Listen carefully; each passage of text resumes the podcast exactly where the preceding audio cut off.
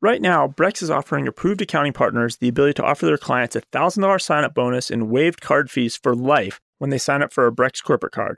Stay tuned to hear more from our sponsor, Brex, later in the episode.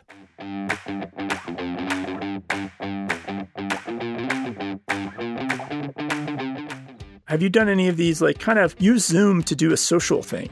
I'm getting invited to a lot of them. Yeah. I think it's kind of fun to do, but I also might. I'm now in a Zoom eight hours a day. I don't want to do another Zoom like in the evening. Right. And it actually, in a way, it makes you miss going out and having a drink. Yeah. It, it hit me yesterday. I was like, I don't know, I'm going to see these people again. This episode of the Cloud Accounting Podcast is sponsored by Minute 7. Are you struggling to get your clients to juggle between two apps, one for time tracking and one for expense tracking? What if I told you that you can put them on one app that does both? Minute 7 does time and expense tracking for professional service firms at a price you would pay for just one app. Minute 7's super easy to use interface enables employees to quickly enter time and expenses from their PCs, Macs, iPhone, and Android devices, even including the tracking of associated customers or jobs. Minute 7 syncs with both QuickBooks Online and QuickBooks Desktop for invoicing or reimbursement. There are some apps that do time tracking and some apps that do expense tracking. To learn more about how the highly rated Minute 7 does both and to get three free months by using code CAP when you sign up, head over to cloudaccountingpodcast.promo slash minute 7. That is cloudaccountingpodcast.promo forward slash M I N U T E, the number 7.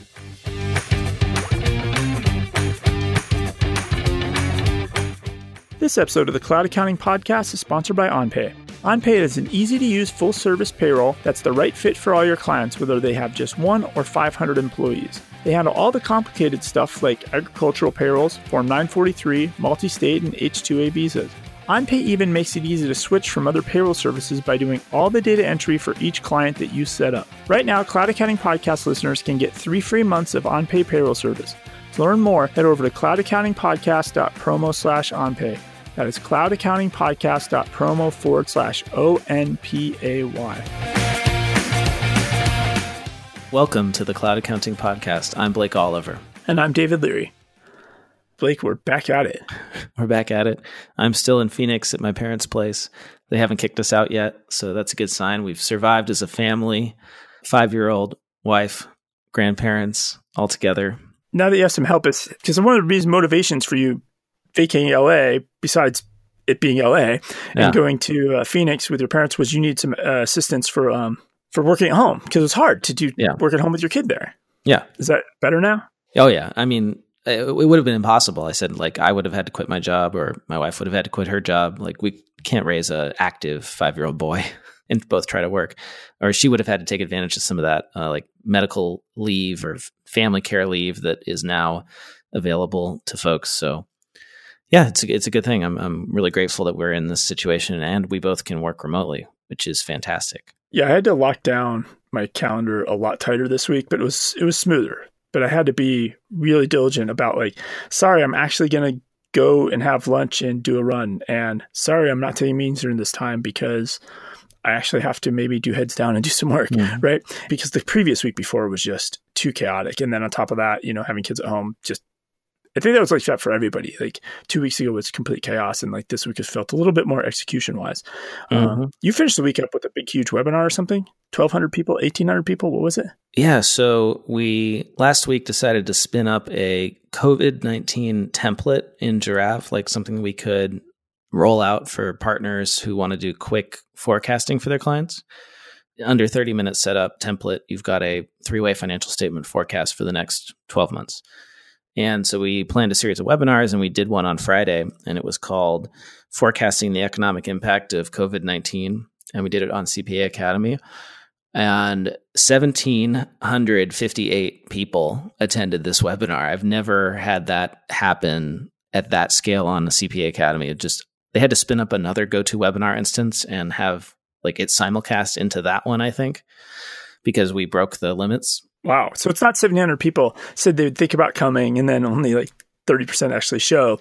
Like it was straight up 700 people were trying to get into the room to yeah and over 2000 registered so uh yeah it's, it's a popular topic and um in that webinar i will put that link in the show notes i show the model that i created for the growth of COVID 19 in the United, United States and the impact of that in terms of cases and hospitalizations and deaths. It's a very simple model, not anything nearly as, as sophisticated as what these epidemiologists are creating that you may have seen online. But the cool thing about the model I made is that you can actually see the formulas. It uses the exponential growth formula of a virus and you can modify the assumptions and you can see what happens. And it has limitations, but I think it's really a helpful tool, at least it was for me, in understanding what happens and how quickly a virus can grow in, in the population, uh, depending on the, how you change some of these assumptions. So it's kind of a sobering webinar because, uh, well, the chance that we're going to open up the country in April is non existent, if you ask me. Uh, I mean, unless we want to do that while thousands of people a day are dying, which I just don't see it. Like, I don't see politicians doing that. so we're in this for the long haul. My conclusion after doing this webinar and a bunch of research around it is we're going to peak in May, probably. And so then it's going to come down June, July. And I just don't see things getting back to normal until August or September, which you know, that's a lot longer than most people think. I saw some polls. We actually did a poll on the webinar. When do you think the economy will reopen? In other words, we'll be mostly back to business as usual. 5% on the webinar said April, 24% said May, 34% said June, 16% said July, and then 21% said August or later. These were folks that already saw the webinar. You know, I'd already talked about the model at that point. So maybe I influenced them a bit. But I think most Americans are a little more optimistic than that. So they're they're they're in. Yeah, I, I suspect everybody's a little bit more optimistic than the reality that's that's happening.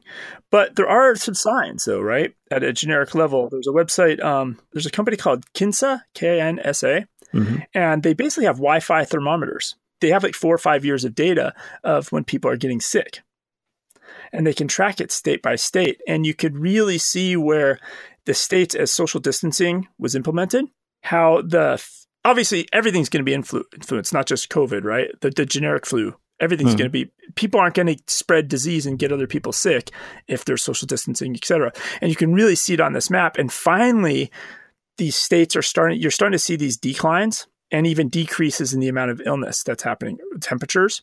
Um, so I think it's maybe there is some hope in some things like this. And then I saw another article with a, uh, and we talked about this like cell phone data, right? And they're starting to show uh, data where you can see effects of social distancing and which states are doing better than others. Mm-hmm. But you know, it's but you're right. It's not it's not two weeks out. That's for sure.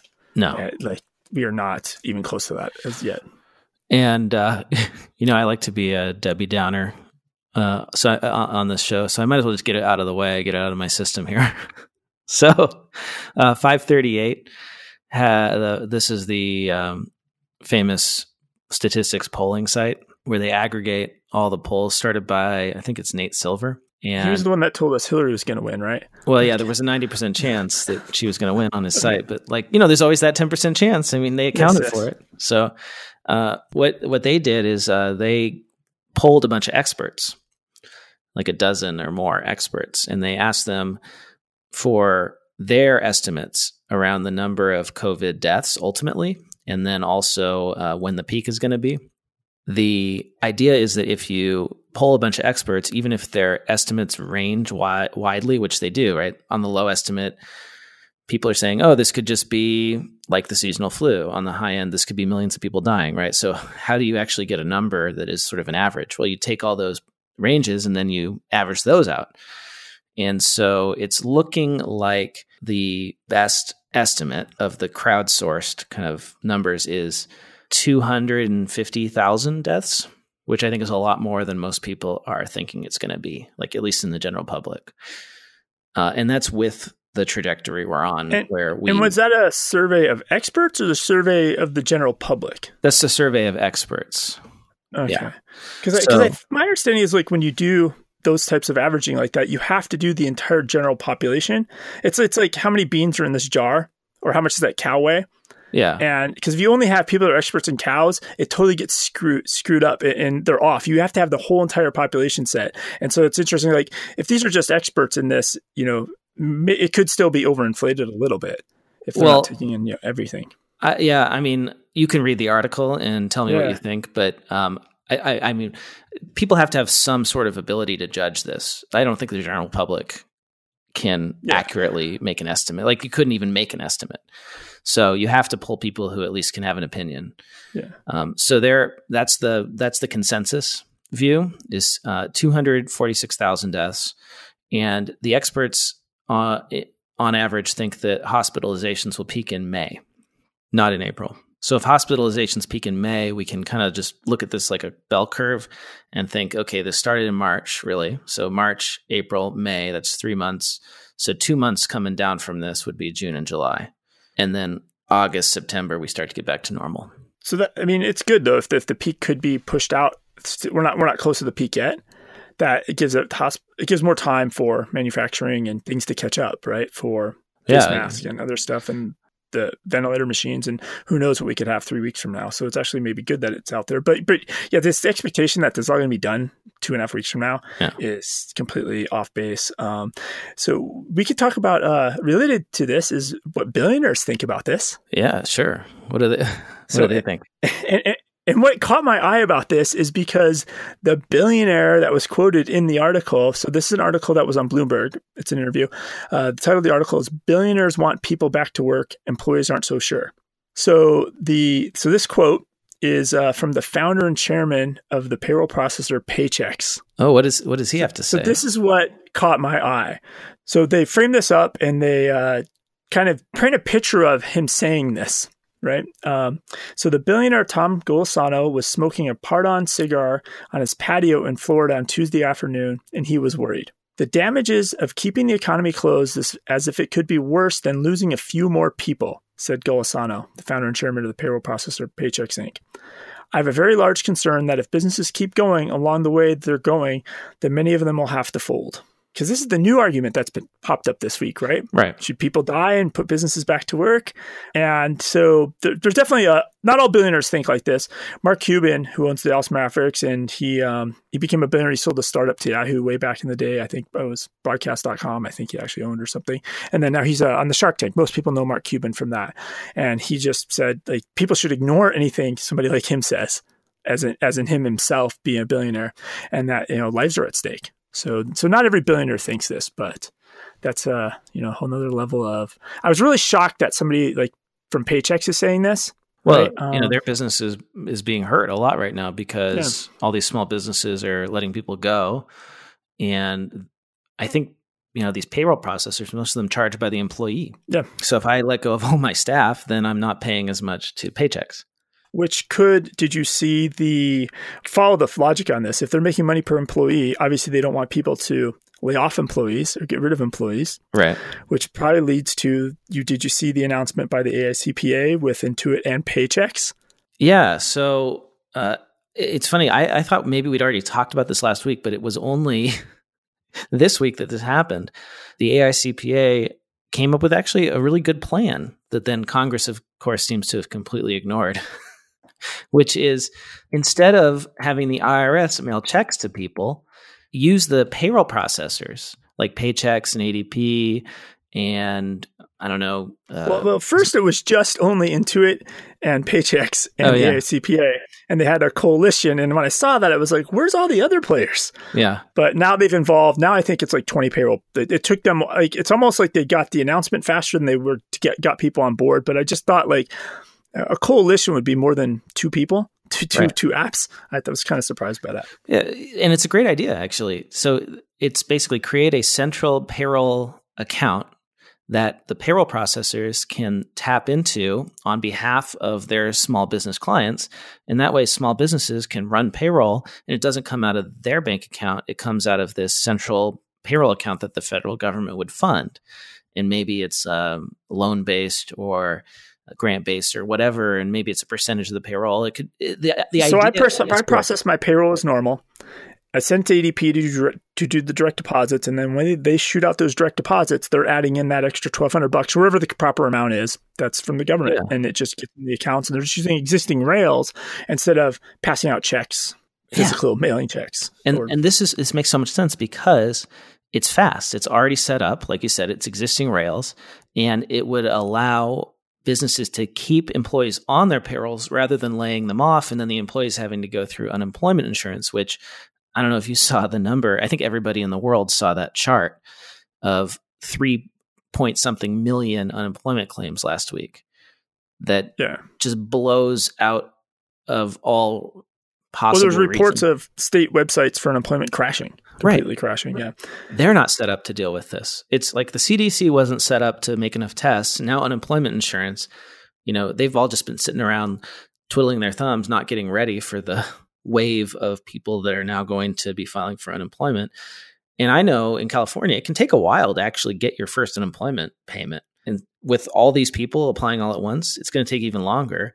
So people have rent due on the on, in April. So how are they going to pay their rent? yeah. And you're right. Using the payroll processors, this money could just be almost fully distributed in two weeks Exactly. instead of waiting and printing checks. And It could be almost immediate. It really just depends. Um, and here's the problem with these stimulus checks. So, Congress this week got through that giant $2 trillion stimulus bill, which contains individual cash payments in there $1,200 for individuals and $2,400 for couples, with $500 added for every child.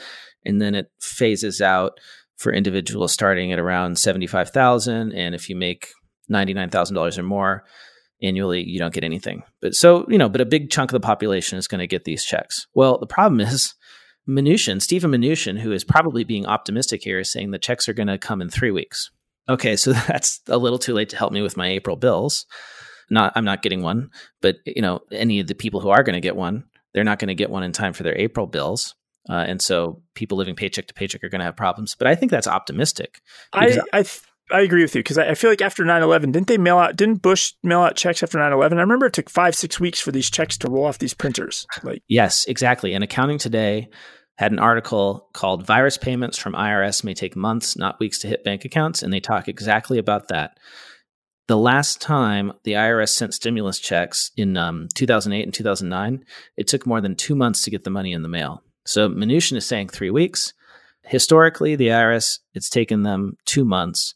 And oh, and by the way, the three week number, that's only for people who already have direct deposits set up through their tax filing. So if they filed 2019 tax returns and they had direct deposit turned on, Stephen Mnuchin is saying you're going to get your money in three weeks. Everybody assuming else, you still have that bank account. And right? cetera, it right? hasn't changed, right? So anybody else, it's going to take months. And th- remember, this is being handled through the IRS. I mean, I feel so sorry for the IRS Well, I saw an article that they're sh- half shut down. Right, They're starting to shut So down. how are they going to get the checks out? And the problem is that the IRS doesn't have a central database on all this stuff. They they have to take what Congress appropriated and then figure out how to put those households together and how to figure out how to get the money to them. They don't necessarily know what your family looks like. Maybe you had a kid. Maybe you got married. They don't know this. And So, again, there's probably no funding for the IRS in this bill to actually take on this additional work. Yeah, I don't know. I mean, there's so much in the bill. Just to to go over like the scope of it, uh, NPR has a really good visual breakdown. If you scroll in our show notes, David, down to relief packages, you'll see this image of how the two trillion dollar breaks down. Now, obviously, our listeners can't see this, but you can kind of imagine it. So the biggest bubble on this bubble chart is individuals for 560 billion dollars. So payments to individuals 560 billion. Then there's a slightly smaller bubble for big corporations that get 500 billion, small businesses 377 billion, state and local governments 340 billion. And then this kind of surprised me, public health, right? This is what we should be funding right now is like one of the smaller bubbles, only 154 billion dollars. And then there's like education 44 billion and uh, some safety net stuff. I'm not sure what's in there. That's 26 billion. So that's how the two three that's how the two billion dollars breaks down. breaks down. There's tons in this, right? Some of some of these questions are um, with the vacation stuff, right? That's not really in the bill, but that was a different bill, right? Vacation stuff? The the, the vacation sick, the paid time off, the sick. Oh, that was the first bill. Yeah, that was the first bill. Um, family. What was it called? The Families First Coronavirus Response Act. Yeah, That so- was so March 18th. Yeah. So you have that bill. Accountants and bookkeepers are getting tons of questions about that. Well, and that's causing a lot of stress for small business owners because that bill requires small businesses to offer paid sick leave and expanded family and medical leave. And those small businesses have to pay that money out up front out of their own pocket and then get reimbursed by the government. So, how long is it going to take for them to get uh, reimbursed? I guess it's through payroll tax credits. So, you're going to like send less payroll tax money to the government.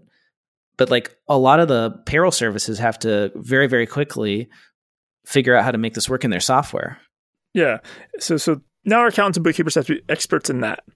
And then now the uh, stimulus package went through, right? And then now there's all kinds of tax related complications with that. But then on top of all this, for the individuals that are getting refunds back, as if accountants and bookkeepers are not busy enough right now. All the non because you don't get the money if you're a non-filer, right? Right. So all of a sudden now non-filers for the last two or three years are showing up to accountants everywhere. I need to file my taxes. So it's because accountants and bookkeepers are not busy enough. Like now yeah. they have to start doing previous year's tax year stuff as well. By the way, we should mention this since we're not experts and there's way too much to talk about on this podcast. If you want a good place to get COVID 19 resources for accountants, I spotted two places. David, let me know if you have any other recommendations. Um, the first one is the AICPA Coronavirus Resource Center. Uh, link is in the show notes. It's aicpa.org slash news slash uh, it's too long. they made it too long. I'll just put it in the show notes. Uh, Gusto's URL is a little bit easier. Gusto has been doing an amazing job on putting out resources for accountants. COVIDresources.gusto.com. Go to that. It's a small business resource hub with updates about the practical how to do this tax stuff to how to emotionally manage your team during emergencies. And they've got uh, breakdowns of the latest legislation, how to get COVID 19 loan relief for small businesses, legal requirements, how to protect against the spread, what you have to do on a state by state basis. This is really cool. Yeah. I feel like I, complained last week about I used too many emails about COVID 19. Like, yeah, eh, like yep. from some tire shop where we're we're washing the counters. And this week, I feel like it's everybody and their brother is creating a portal, a website with COVID nineteen resources. And so apps are doing it, accounting firms are doing it, and it's just everybody's doing a lot of unnecessary work. And because part of me is thinking like, why isn't there just a wiki somewhere and everybody contribute to the same wiki once? Because it's essentially like everybody building their own version of a Wikipedia. Yeah. like, like there's a reason there's you only need one Wikipedia. You don't need hundreds of them, right? And it, it's just there's a lot a lot of people are doing a lot of work that maybe doesn't need to be done if it was a little bit more collaborative, right? And the AICPA should lead that effort, right? Of hey, here's a open sourced wiki where everybody can contribute to. That would be a great idea. I like that. Um, while we're speaking about the AICPA, did, did I mention that Engage 2020 is canceled? No, you have not mentioned it. I don't think on this show okay, well, anyways. it is. I got if we email. did, if we did, somebody will rewind and they'll like, yes, they did, and then they'll, they'll let us know. Uh, I'm losing track. Uh, so I got an email from Teresa at the AICPA who manages this event yesterday, and she said, um, "quote Engage 2020 is being reimagined as a year-long digital experience, the cornerstone of which will be an online conference with, with a virtual exhibit component. That means there will not be an on-site Engage 2020." and uh, yeah, so that's the news. So they we, weren't able to reschedule, and and we pivoted Accounting Salon, which is the small conference that I put on with Amanda Aguilar. You're a member of Accounting Salon, which we usually do in May. We had to cancel that, obviously, for everybody. We don't have to go into the reasons why, but yes, we had to cancel that. But we pivoted it into a uh, virtual conference. So now, and we've opened it up to everybody. So instead of it being an invite only, teeny, teeny little conference, it's now open to the world. And there's free CPE credit, and anybody can join that. And the link will be in the show notes for the Accounting Salon virtual conference as well. We're calling it Salon V.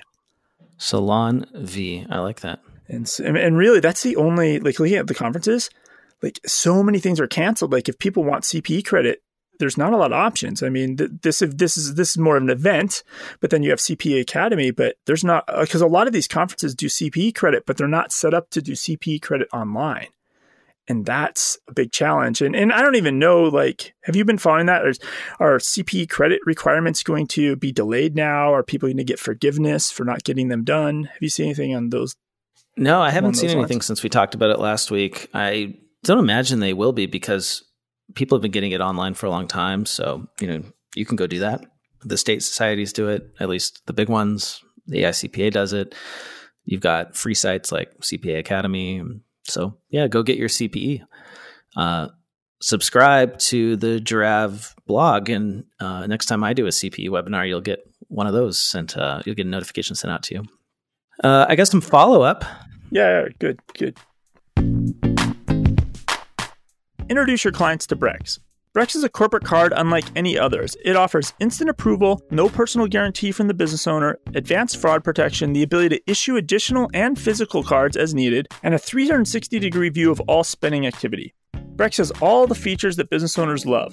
Brex has also built all the features that accountants and bookkeepers love as well, like instant receipt capture and matching, intelligent categorization, smart category management, and automatic reconciliation, smart admin tools to easily enforce policy controls, issue and shut down cards as needed, granular reporting, and deep integrations with QuickBooks, NetSuite, Expensify, and Xero. To learn more about Brex, head over to cloudaccountingpodcast.promo forward slash Brex. That is cloudaccountingpodcast.promo forward slash B R E X. Brex is the corporate card making accountants' lives better.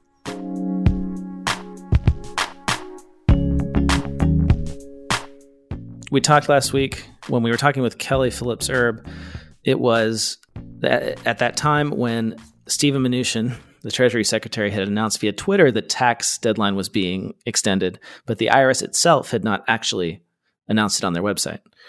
And we shortly thereafter, I think it was the next day, the IRS confirmed that yes, in fact, the uh, tax season is delayed, at least for some filings, the individual deadline for sure, until July 15th. Oh, that's right. Because, yeah, we. We, it was not actually confirmed with the IRS when we right. It was put out the episode last week. It was policy announced via tweet, as is uh, common these days in the administration. the thing is that a lot of other filings, you know, non-individual filings are still on track. They're not delayed. So the AICPA has recommended that relief should extend to all deadlines for filings. So estimated taxes, relief for all filers such as payroll, excise tax, estate, gift and generation, skipping transfer tax, etc. Uh, the AICPA also said the relief should apply to tax exempt organizations and fiscal year corporations for tax returns, information returns, elections, claims for refund, and other correspondence. Basically, just extending the individual deadline does not really help out accountants all that much if there are all these other deadlines that are still happening. Like it all needs to get pushed past July 15th. And you know the fact that these deadlines haven't been extended is one of the reasons why in most states CPA firms are designated as critical businesses and are still open. You can still go into the office. Uh, in California, the governor has said that accountants are essential. So I think most accountants are working from home, but you know you'll find some still in the office because you know they aren't set up any other way than to work uh, at their office. Well, not just that. There was a tweet from Megan Valaro, and she said that somebody, a Boston area CPA, does not want to let uh, his, his clients email tax documents, even if they're password protected. And he is doing home visits to each client. Oh, great. Potentially spreading the virus from house to house. Yes. Like we don't want that as, a, as an industry. Like we don't want to be the ones that are spreading this around.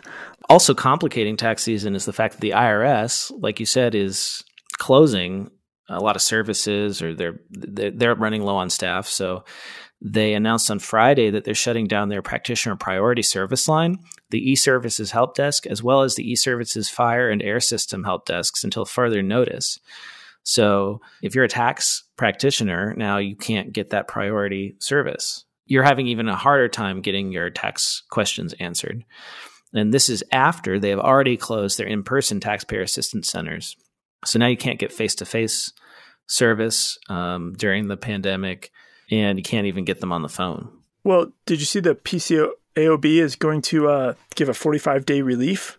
So if you're getting audited, like, hey, we're going to stop right now and like not do anything. So they could take the staff from the PCAOB and move them over to the IRS temporarily to help out with volume and work that needs to be done. Were they really doing a lot of work to begin with? I think is the question. That's there. a whole episode. Yeah. yes, we can revisit those types of things. But hey, real quick follow up on Wells Fargo. Uh, something non coronavirus related. Wells Fargo disclosed in a regulatory filing that it has clawed back the February 2019 award of $15 million in stock to their ex CEO.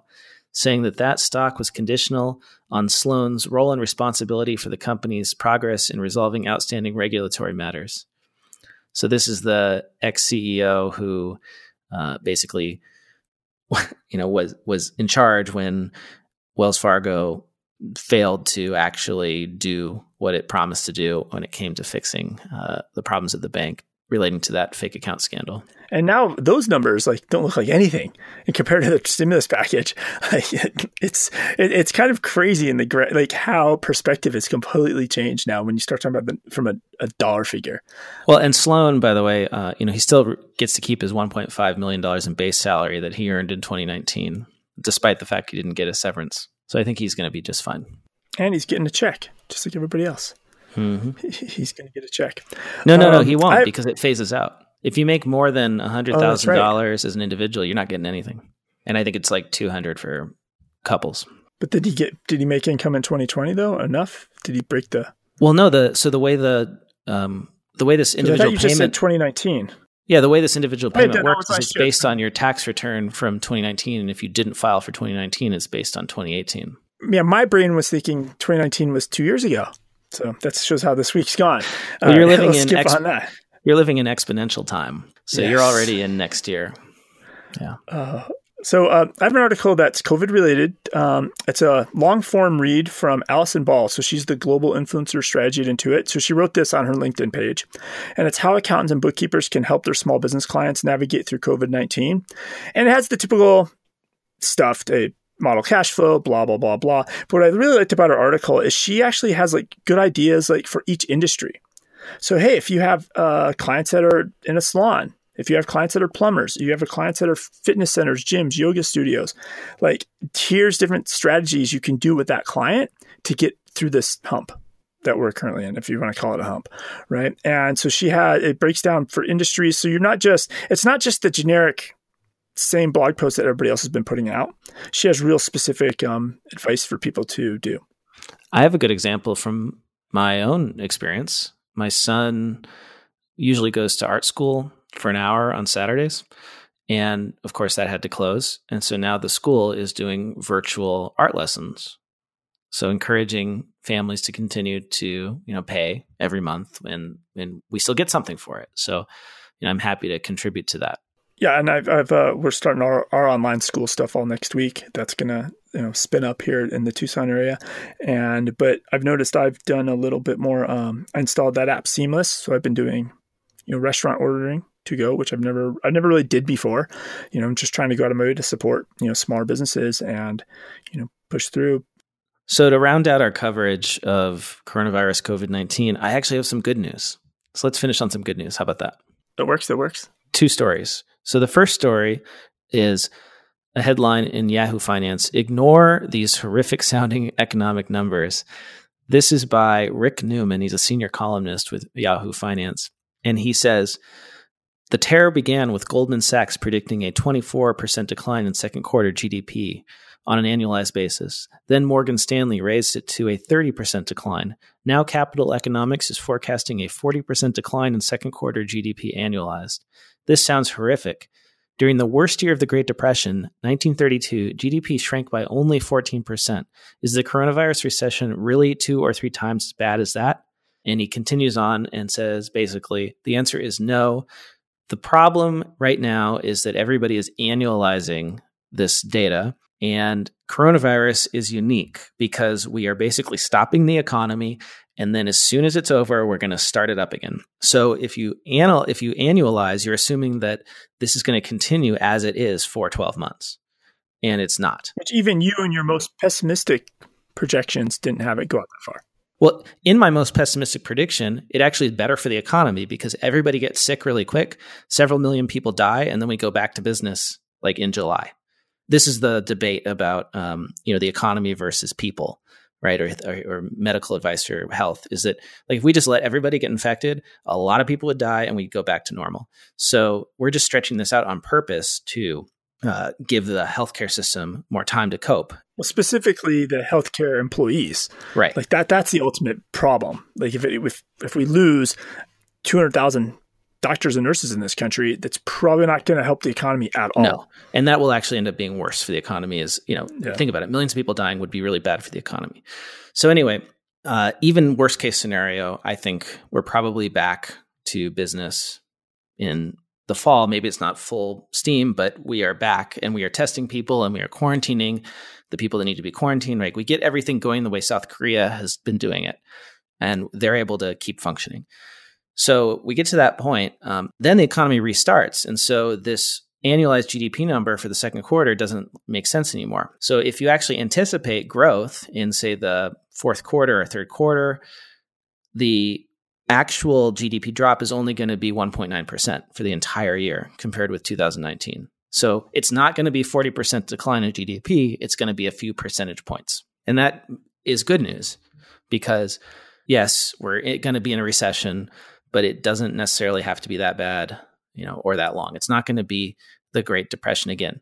Of course, there's a lot of assumptions in there, which is that you know we we don't have everybody in the country defaulting on their mortgages and not paying their rent. So we're going to have to figure that out as a country. But uh, if we can avoid a housing crisis because people aren't you know paying their mortgages or whatever, we should be okay. And that's backed up by a PwC survey. This is that second item of good news they surveyed 50 CFOs at big companies and asked if COVID 19 were to end today, how long would you estimate it would take for your company to get back to business as usual?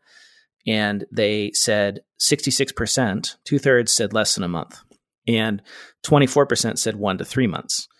Only 8% said three to six months, 2% six to 12 months, and nobody thinks it would take more than 12 months to get back to business as usual. So this is good news. Two thirds of CFOs say less than a month once COVID ends. And I, I, think that only stands true though if they keep their employees, right? If if if you right. let go of your employees and you have to rehire staff, that could add a lot of extra problems. Well, and this is why I don't think there have been a ton of layoffs at big companies. Most big companies are using their cash reserves to continue to pay people, weather the storm because they know when this thing ends, they're going to need those people. It's the small businesses that don't have the cash reserves that are going payroll to payroll that had to lay everybody off. And that's where we should be focusing the relief is keeping those people employed. The problem is our system isn't set up to do that and it's all through unemployment. So everybody had to get laid off and now file for unemployment and it's a question as to how long is it going to take them to get the money they need to pay their rent and to pay their mortgages. That's the big question. In a way, uh, but, gonna, but David, we're supposed to be staying positive. This is positive. Positive, positive. Sorry, what were you going to say? I was going to say, in a way, this is almost a, a play on um, a- Andrew Yang's like um, universal basic income.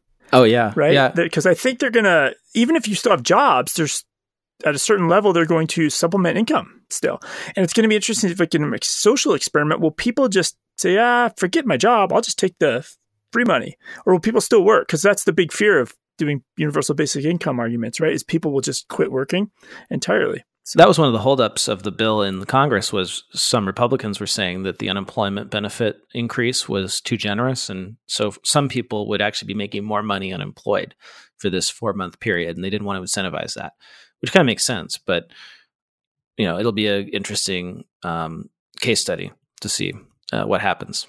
I think people want to work. I don't think they want to stay unemployed. Yeah, because not working is making everybody crazy right now. Exactly. Everybody's sure. everybody. What these Congress people don't understand is everybody just wants to get out of the house and go to work because they don't want to be with their families. We're spending too much time with our families. We're going nuts.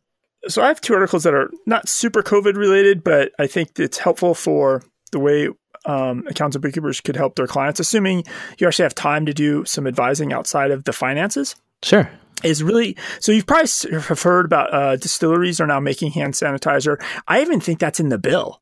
To be honest, I think I heard something about that. There, there's a incentive for distilleries to make hand sanitizer. Actually, called out in the bill. No, but, I disagree with this, David. I think this is bad policy. I think the distilleries should be making as much alcohol as possible and sending it for free to to all of us. But, but that's just me another article where um, a lot of restaurants now are selling, you know, their truffle butter directly to consumers, right? Uh-huh. And uh, restaurant uh, wholesalers, and now you're seeing farmers like organic farms, because restaurants aren't buying all those little organic hens anymore that they would sell. And so restaurant farmers are finding out how to sell things either online. So this is a waste. where I'm going with this is I think if you are an accountant or bookkeeper, look at these articles and see, look at your clients as well. But is there other ways you can help them pivot a little to go either straight to the consumer or change what they're doing to make money? The businesses that survive are going to be the ones that can adapt to a new model, new business model. And I mean, some your fixed costs are just too high. There's just no way you can survive. That's why a lot of restaurants are going out of business or just not paying their rent. Uh, but you know, there's some that, that can do it. You know, personal trainers, right? Offering virtual training sessions. Like if you're not trying that, then you're just dooming yourself to not having any revenue for months. Well, everybody's worried about the cruise ships, right? It's like, well, then convert two or three of the cruise ships into hospitals right? Yeah. Like there, there there's probably uh, if you start thinking about this, even at this gigantic scale, there's lots of alternatives for whatever resources we have and the way we're we're using them to them to be utilized in a much better way temporarily. Well, I'll tell you this: I am never going on a cruise. like, there's just no at this point. Ever. You know, floating floating pandemic jails is the way I, I, view them at this point. But they're going to be so cheap. Um, the prices, it's, it's going to be the deals. Like God. are going to be unbelievable. You, you you get the unlimited amount of spirits to drink for a very good price. I guess if I could if I could afford one of the like suites on the cruise ship where if I were locked in that thing for a month I wouldn't mind, then yes, I'll do that. Uh, should we jump into app news yet? What do you, what do you think?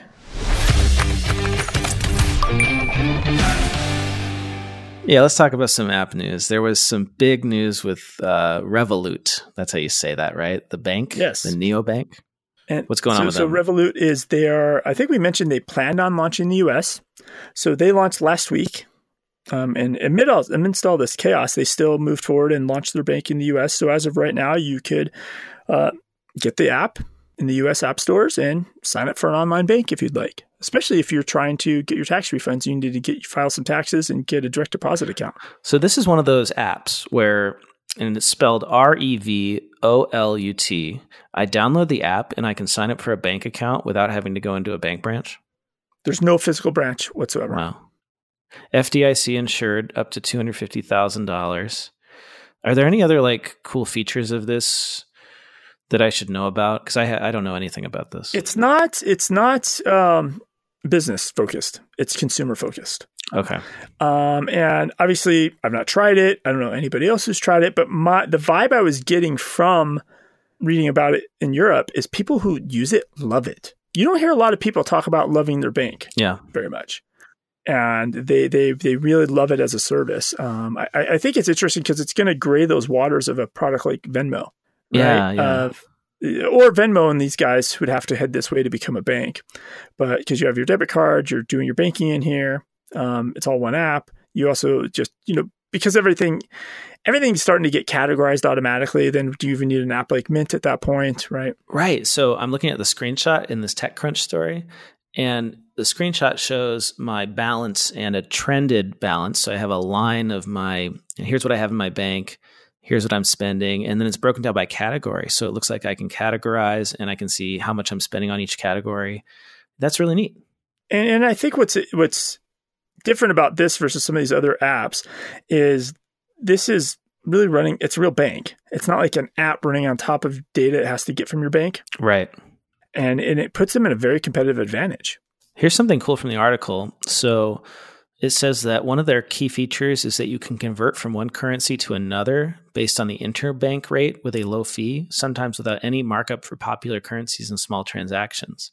You can hold foreign currencies in your Revolut account or send money to another Revolut user or a bank account in another country. That's pretty neat. And then they also offer in the US the ability to receive your salary two days in advance if you share your Revolut banking details with your employer. Is this the one that also allows you to do cryptocurrency? That I don't know if they do that or not, the crypto. Yeah, it looks like you can actually hold Bitcoin and other cryptocurrency in your Revolut account. So just like a foreign currency. So they work with Bitcoin, Litecoin, Ethereum, Bitcoin Cash, and XRP in the app. I helped my daughter open an online bank account with um, Capital One, and we did it all online through a website. And so you see, so you can actually open bank accounts now without going to a branch. It's possible, um, but but to be completely a challenger bank, right? This this is one of these new banks. They they don't they really haven't existed before, right? They're they're brand new. They, they don't have 80 years of institutionalized decision making and plans that they're stuck in in the old ways, and it's going to be a disruptor. And and this is not going to be the first, right? Um, and we've always we've been talking about this for months, right? Apps are becoming banks. They want to become banks. Did you see Square has filed to become a bank officially, and they got their charter? Yeah. Approved? So does that mean that they are now a bank, or is there some like additional process that has to take place? So their application to become a bank was conditionally approved by the Federal Deposit Insurance Corp, FDIC, and they got also approved by the Utah Department of Financial Institutions. So they've officially are launching a bank. It's going to be called Square Financial Services in 2021. Got it. So no impact in 2020, but we should look forward to that in 2021. That's going to be a big deal because now people buying a point of sale to start up a new business once all this COVID stuff is over, they're just going to sign up for a Square bank account along with their credit card processing. Well, is this going to be the what tips it? Like Square got it. Um, I think Kabbage was applying. I think I saw. Um, uh, I think in an article before Kabbage and some other players. It's just we're going to see the Intuit Bank. Like, is this going to be the domino now? I think Intuit has to do it. Yeah, I think we're going to see it happen. Um, let's see. We were talking about crypto a little bit. Did you see that news about how the digital dollar almost made it into this giant Senate bill? Yeah, I think you tweeted that, and I, I, was I was a little like shocked. I was like, I didn't read the article when you tweeted it, but I was just like, I don't think it's probably the, the times we're in right now to do some experimenting with what is a dollar. So we've talked about the concept of the digital dollar in previous episodes, and this is the idea that the Fed should create its own dollar backed cryptocurrency and use it to give a free bank account with the Federal Reserve to every American. And this way, the Fed could loan money or inject money or print money straight into an account of every individual in the United States in a time of crisis rather than mailing a check or having to go through the banks. It would be a way to create liquidity for individuals. And I thought it was a brilliant idea when I heard about it months ago.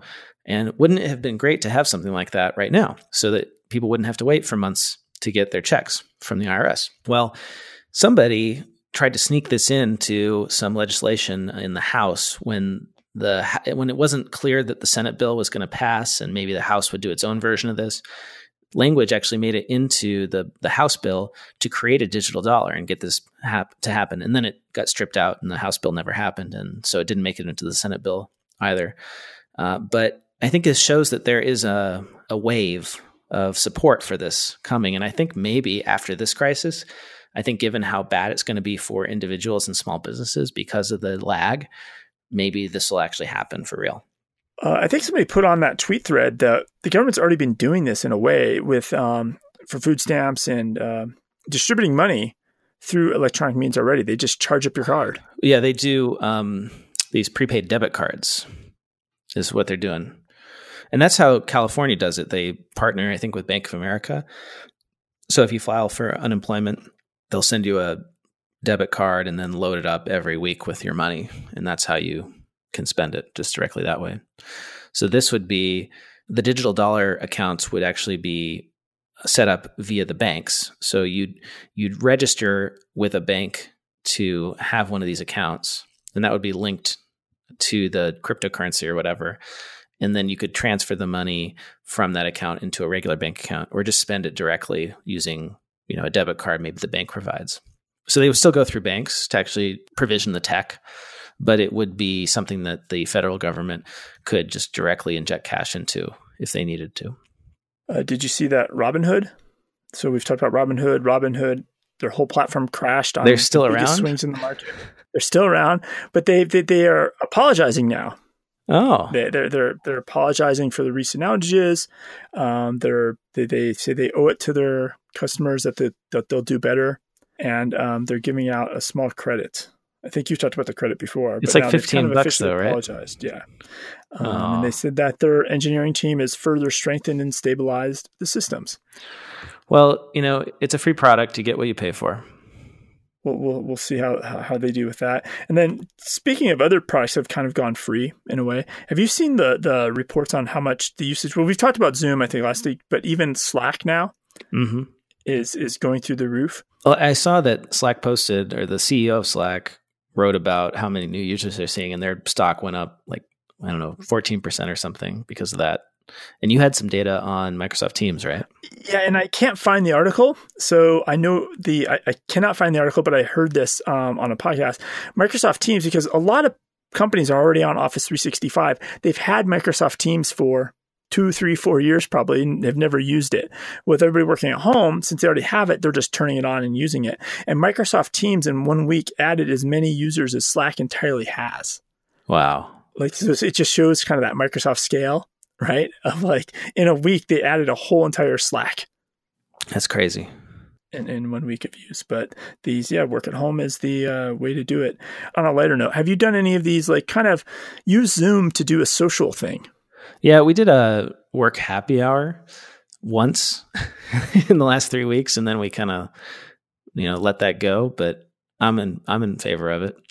I, I'm getting invited to a lot of them, and yeah, I think it's kind of fun to do. But I also might. I'm now in a Zoom eight hours a day. I don't want to do another Zoom. like in the evening. Right. Like, I think that's the, and it actually, in a way, it makes you miss going out and having a drink. Yeah. yeah. Like, you know, or even like with all these conferences getting canceled, you know, I'm starting to like it's starting to set set into me that like I'm exchanging emails from people that I normally would be able to give a hug to at a conference, mm-hmm. And I'm starting to hit, it hit me yesterday. I was like, I don't know, I'm going to see these people again, like physically see these people. I don't know if I'm going to physically see you. Who knows when, Blake? In September, well, it'll happen. Okay, August, September. I'm confident. I mean, it, it has to end at that point. I think it has to end. Schools have to open in the fall. That's like there's no other option. As a parent, I, you know, I'll I'll vote for anyone who says they're going to open the schools in the fall, regardless. Or, of, I, I think that's one of the things you're going to see. out of This teacher funding, teachers are going to like people are going to vote for teacher raises. Teachers are going to get funding. School budgets are going to go up. Absolutely, they will. Like yeah, nobody, because this is the alternative. We don't have schools. We don't have a funded school system. Kids are going to be home with you. Oh God, and nobody wants this. No, no, David, no. Like school budgets are going to skyrocket after this. I take, because they can money. threaten. They take can threaten. Hey, now they can threaten. Now a teacher strike means something. Hey, we're going to strike. Oh no, no, no! We've we've been through this. Like, yeah, yeah they're going to get through that uh, somehow. I think that's about it. I don't know. Is there anything else we haven't beat on this week? Uh, I have an article, the best hair clippers for home use in 2020. Because, you know, we're all going to start cutting our own hair pretty soon. In case you're wondering, the Wirecutter says that the Wahl Elite Pro High Performance Haircut Kit number 79602 is the best home hair clipper, and you can get it for 50 bucks on walmart.com. Link is in the show notes. And I saw uh, Veronica Wasek, who is uh, an accountant and it's on Facebook. She does some, a lot of YouTube videos and training videos for QuickBooks. I said she was out there saying she's started her own self haircut today. So accountants and bookkeepers. Oh, this is a new new skill set. You can uh, now. Do you have to get a new credential? So you'll be like a CPA, and then whatever the licensing for the hairdresser is. Well, you can cut your own hair. You just can't charge anybody to cut their hair. So don't be don't be charging your family members to cut their hair or you're going to be in violation of state licensing laws in most cases uh, not in arizona though i think in arizona you just have to disclose uh, no wasn't that a bill that got shot That's down yeah, uh, yeah i don't know if it's shut down right now but yeah. who knows what the yeah. Uh, so a reminder to everybody: if you are cutting your hair, call us and tell us about this. yes, like, like, we want to. I want to hear how it's going out there because I feel like the vibe I'm seeing online, and people are doing tweets here, or they're frustrated with the uh, SBA loan process, or you know, I, I've even seen people frustrated with some of the benefits corporations are giving. Right? Give us a call, like vent, like let us know how yeah. it's going out there for all of you that are out there, all you listeners. Um, what's the phone number, Blake? It is 202 695 1040. That is 202 695 1040. Leave us a message and we'll take a listen and we might even play it on the air. And is there any limit? Like, can people just leave a five minute message if they want? It's Google Voice, so whatever limits they have, I don't know. Oh, so yeah. we'll assume it's limited, unlimited at yeah. this point. Leave us a message if you start ranting and it gets cut off. You know, hang up, call back. Hang up and hang call up, back call and back. finish your message. That's right. All right, David. Um, well, I'm going to go spend some time with my family, some more time with my family. getting a lot of family time in. I'm trying to. I uh, let me, let me, actually this is a question for you. Is this a good idea or a bad idea based on our knowledge of Florida? So right before all this started, I, I ordered a um, in Arizona. lawn chairs, outside patio furniture, they dry rot eventually. The sun is just too intense. Mm-hmm. So I ordered the new. Um, they call them. I just call it material. Oh, they call them slings. It's slings, and you and you have to reattach this, you know, to the chairs. So I ordered them custom made from Florida, and they showed up. And I'm wondering, like, based on our knowledge of how Florida had zero social distancing happening the last, you know, two weeks, do I touch these? I bet that Arizona sun is just going to kill everything if it's been outside long enough. Exactly. So I'll post some pictures, and if people want to see that, they can just follow me on Twitter. Now, what if they want to see you sitting by the pool? Uh, you can follow me on Twitter at Blake T. Oliver or connect with me on LinkedIn. I'm Blake Oliver CPA. And you're also welcome to email me, blake at blakeoliver.com. How about you, David? I'm at David Leary on Twitter and on uh, LinkedIn. Until next week, stay safe, stay healthy. Bye, everyone. Want to get the word out about your newsletter, webinar, party, Facebook group, podcast, job posting, or that fancy Excel macro you just created? Why not let the listeners of the Cloud Accounting Podcast know by running a classified ad? Hit the show notes for the link to get more info.